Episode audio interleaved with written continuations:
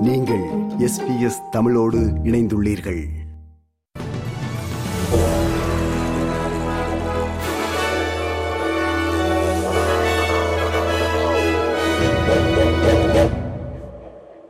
நேயர்கள் அனைவருக்கும் வணக்கம்.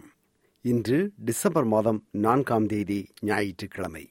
எஸ்பிஎஸ் தமிழ் ஒலிபரப்பு வழங்கும் ஆஸ்திரேலிய செய்திகள். வாசிப்பவர் ரைசல். கத்தார் நாட்டில் நடந்து வரும் ஃபீஃபா உலகக்கோப்பை ஆட்டத்தின் கால் இறுதி ஆட்டத்தில் ஆடும் வாய்ப்பை ஆஸ்திரேலியாவின் சாக்குரூஸ் கால்பந்தாட்ட அணி இழந்தது. இன்று காலை நடந்த ஆட்டத்தில் சாக்குரூஸ் அணி ஒரு கோலும் அர்ஜென்டினா அணி இரண்டு கோலும் எடுத்த நிலையில் அர்ஜென்டினா அணி வெற்றி பெற்று காலிறுதி ஆட்டத்தில் ஆட தகுதி பெற்றது. இரண்டாயிரத்தி ஆறாம் ஆண்டுக்கு பின் அதாவது பதினாறு ஆண்டுகளுக்கு பின் தகுதி பெற்ற பதினாறு அணிகள் வரிசையில் முதன் முதலாக இணைந்த ஆஸ்திரேலியாவின் சாக்குரூஸ் அணியால் உலக தர வரிசையில் முன்னணியில் இருக்கும் அர்ஜென்டினா அணியை வீழ்த்த இயலவில்லை ஆஸ்திரேலியாவிலும் சரி ஆட்டம் நடந்த அரங்கிலும் சரி மக்கள் தமக்கு ஆதரவு தந்தது மிகவும் மகிழ்ச்சி தந்த அம்சம் என்று சாக்குரூஸ் அணியின் விளையாட்டு வீரர் ஆசிஸ் பா இச் SBS நியூஸிடம் கூறினார் You know, we do it for them at the end of the day as much as we do it for ourselves. You know, that's what, you know, this sport does bring a nation together and you've seen the footages back home uh, over the last few games and, uh, yeah, look, just a big thank you to them and, yeah, look, we're just proud of, uh, you know, we, we left everything out there. It's not just this game, but every single game that we've played.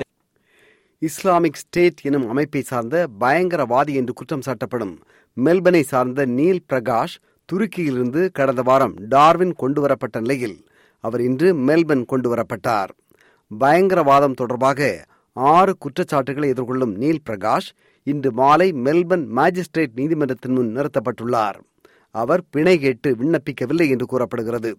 அவர் மீதான குற்றச்சாட்டுகள் நிரூபிக்கப்பட்டால் Neil Prakash ஆயுள் முழுவதும் சிறையிலேயே கழிக்க வேண்டி வரும் என்று கருதப்படுகிறது.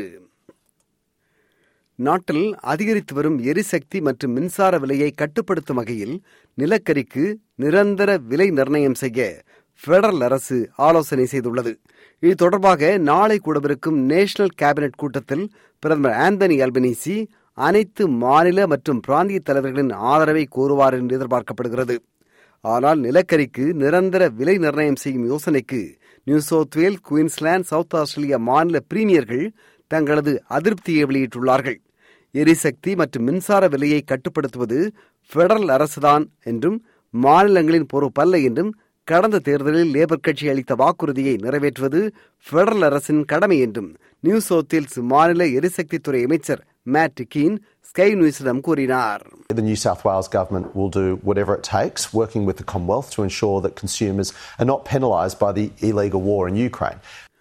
Reserve Bank of Australia ஆர்பிஐயின் கூட்டம் நாளை மறுநாள் செவ்வாய்க்கிழமை கூட உள்ளது நாட்டில் வட்டி விகிதத்தை ஆர்பிஐ இருபத்தைந்து புள்ளிகள் அதிகரிக்கும் என்றும் இதன் மூலம் அதிகாரபூர்வமான வட்டி விகிதம் மூன்று புள்ளி ஒன்றாக உயரும் என்றும் பொருளாதார வல்லுநர்கள் கருத்து வெளியிட்டுள்ளார்கள் நுகர்வோரின் நம்பிக்கை குறைந்து வருவதால் டிசம்பர் மாத வட்டி விகித அதிகரிப்பு கடைசியாக இருக்கலாம் என்றும் அடுத்த ஆண்டின் துவக்கத்தில் வட்டி விகித அதிகரிப்புக்கு வாய்ப்பு குறைவு என்றும் ஹெச்எஸ்பிசி வங்கியின் தலைமை பொருளாதார நிபுணர் பால் பிளாக்சம் கருத்து வெளியிட்டார். துணை பிரதமர் ரிச்சர்ட் மால்சும் வெளியுறவுத்துறை அமைச்சர் பென்னி வாங்கும் அடுத்த மாதம் ஜப்பான் சென்று ஆஸ்திரேலியாவின் பாதுகாப்பு தொடர்பாக பேச்சுவார்த்தை நடத்த உள்ளார்கள் முன்னதாக அமைச்சர்கள் மால்சும் வாங்கும் நாளை மறுநாள் அமெரிக்கா சென்று அமெரிக்க பாதுகாப்புத்துறை அமைச்சர் லாய்ட் ஆஸ்டினுடன் பேச்சுவார்த்தை நடத்த திட்டமிட்டுள்ளார்கள். அரசு அமைக்க திட்டமிடும் பூர்வீக குடிமக்களை பிரதிநிதித்துவப்படுத்தும் வாய்ஸ் டு பார்லிமெண்ட் எனும் நாடாளுமன்ற அமைப்பு நாடாளுமன்றத்தின் விவகாரங்களில் அல்லது நாடாளுமன்ற முடிவுகளில் வீட்டோ எனப்படும் ரத்து அதிகாரத்துடன் செயல்படும் என்று சிலர் பரப்பி வரும் வதந்திகளை பூர்வீக குடிமக்களின் நலத்துறை அமைச்சர் லிண்டா பேர்னி திட்டவட்டமாக மறுத்தார். ஏபிசி இன்சைடர் நிகழ்ச்சியில் பேசிய அமைச்சர் பேணி வாய்ஸ் டு பார்லிமெண்ட் அமைப்பின் அதிகாரம் என்ன அதில் யார் இடம்பெறுவர் அவர்கள் எப்படி தெரிவு செய்யப்படுவார்கள் என்பதை ரெஃபரண்டம் கருத்து தேர்தல் நடைபெறும் முன்பே அரசு விளக்கமாக அறிவிக்கும் என்று குறிப்பிட்டார் uh, there is some very well ventilated principles uh, that have been agreed to that will inform the design of the voice. Things like it will be representative. Things like it will be accountable and transparent. It will have gender parity. It will represent Torres Strait Islanders. It will have young people. Um, and most importantly, it will be a representative body chosen by Aboriginal communities and not usurp existing organisations.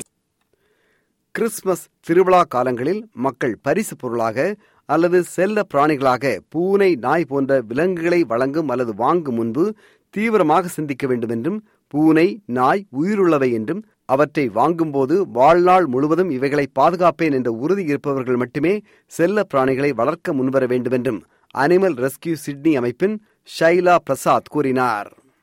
Sometimes there is a possibility of dogs getting adopted or people buying dogs, and then after Christmas, yes, we do get a lot of dogs and cats and other animals in that do become unwanted because they were given as Christmas gifts. So, the issue around giving animals as gifts is basically that animals are a life, well, for their life, a lifelong commitment. So people should take it more seriously when adopting or buying any sort of pet. இனி இன்றைய நாணய மாற்று நிலவரம் ஒரு ஆஸ்திரேலிய dollar அறுபத்தெட்டு அமெரிக்க சதங்கள் இருநூற்றி நாற்பத்தி ஏழு இலங்கை ரூபாய் எண்பது சதங்கள் ஐம்பத்தி ஐந்து இந்திய ரூபாய் இருபத்தி ஏழு காசுகள் தொண்ணூற்றி இரண்டு சிங்கப்பூர் சதங்கள் இரண்டு புள்ளி ஒன்பது எட்டு மலேசிய ரிங்கித்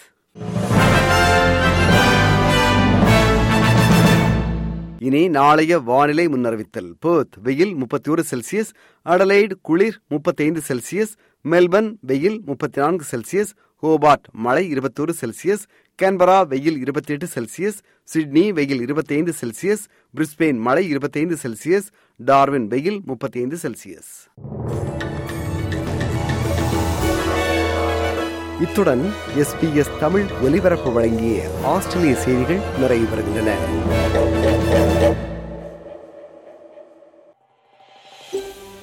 இது போன்ற மேலும் பல நிகழ்ச்சிகளை கேட்க வேண்டுமா? Apple podcast Google podcast Spotify என்று பாட்காஸ்ட் கிடைக்கும் பல வழிகளில் நீங்கள் நிகழ்ச்சிகளை கேட்கலாம்.